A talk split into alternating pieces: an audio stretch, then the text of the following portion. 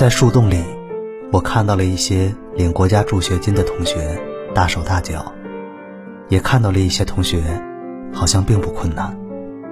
我更看到了许多拿了学校的奖励，可是连感谢信都不愿意写，觉得很麻烦的同学。我想把我的故事讲给你们听。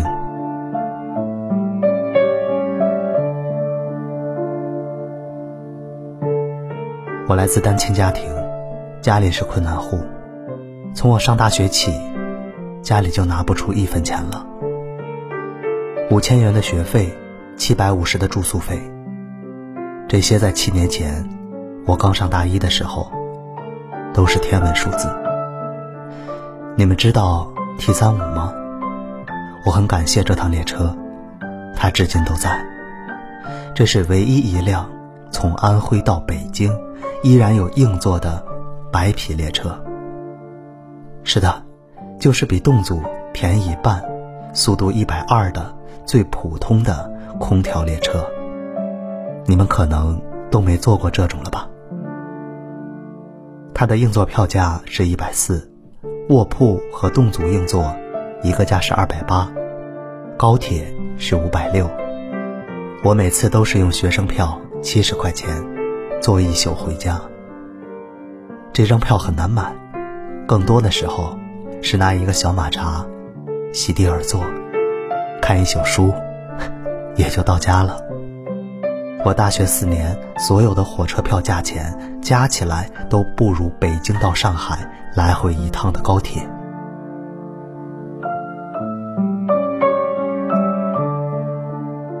我是当年的省钱十名。所以入学的时候有五千元的新生二等奖学金，同时我也有五千元的助学金。最后，我一般每一年会从学院不同名义的企业类型奖学金中获得一种，大约是三千元。这就是我一年的全部。扣掉六千五的学杂费，我恰好还剩下一半的钱，也就是六千五百元。我给自己的任务就是。花一半的钱，留下一半的钱买电脑，买必须要用的电子设备。三千二百元分到八个月，一个月就是四百元。我在大一入学的时候，给自己算了这样一笔账。我知道，我每个月只能花四百元。还记得刚军训的时候，中午解散以后。大家去食堂吃饭，排的最多的人的地方是哪儿？知道吗？是饮料窗口和西瓜窗口。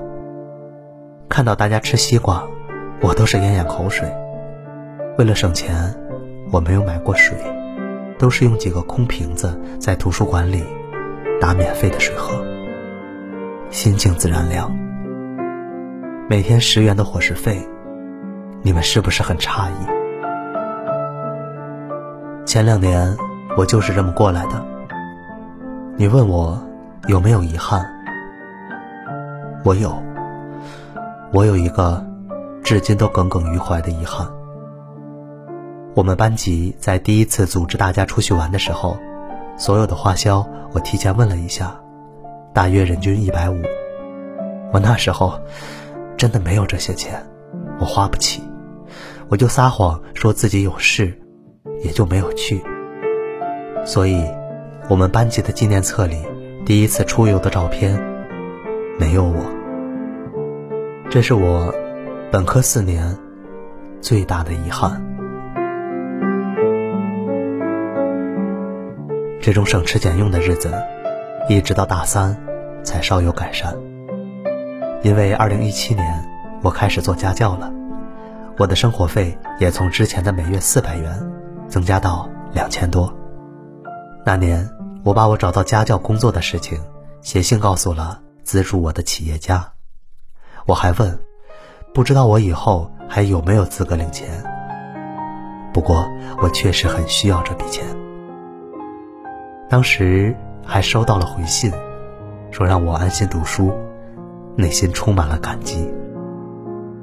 那封回信也是八十多岁的郭女士。亲笔写的，至今我也保存着。这封信也改变了我读研时的一个决定，就是在研究生阶段，我没有再申请任何困难补助。对于那些一直在帮助我们的爱心人士，我想说，我自己也想成为像他们一样，照亮哪怕其他一个人也好。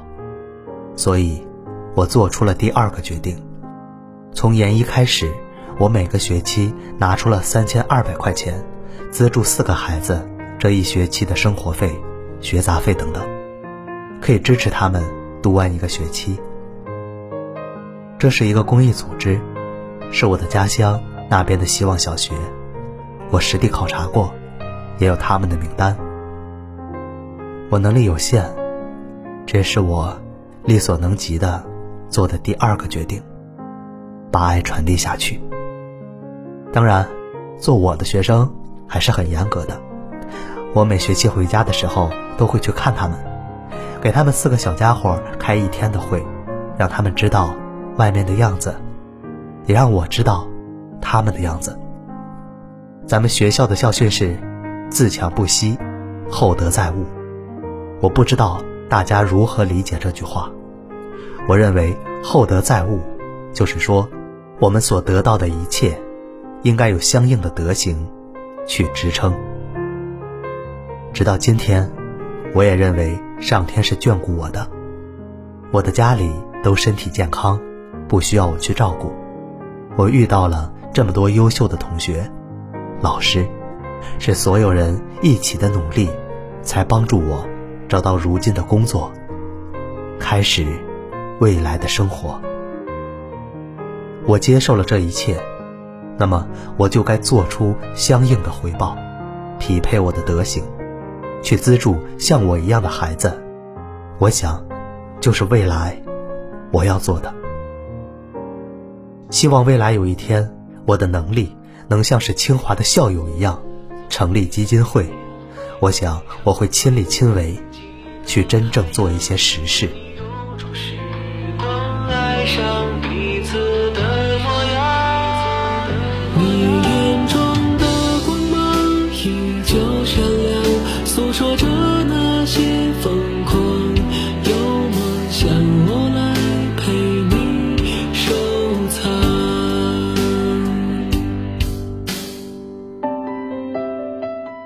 OK，就写这么多吧。